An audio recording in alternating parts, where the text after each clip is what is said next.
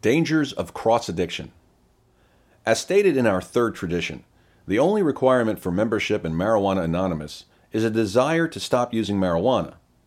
There is no mention of any other drugs or alcohol. This is to adhere to the singleness of purpose concept. But many of us have found that the only way that we can keep our sobriety is to abstain from all mind and mood altering chemicals, including alcohol. When we give up the drug of our choice, a void is created. The initial struggle to abstain from marijuana use often leaves us vulnerable.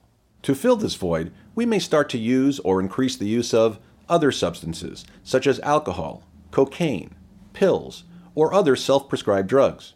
Although we may not now be addicted to these substances, their use can lower our inhibitions, leaving us open to repeating old patterns of thinking and behaving that can lead back to marijuana use. The fact that we became addicted to marijuana reflects a tendency towards behavior that may lead to cross addiction or substitution addiction to these substances. To reiterate, the only requirement for membership is a desire to stop using marijuana.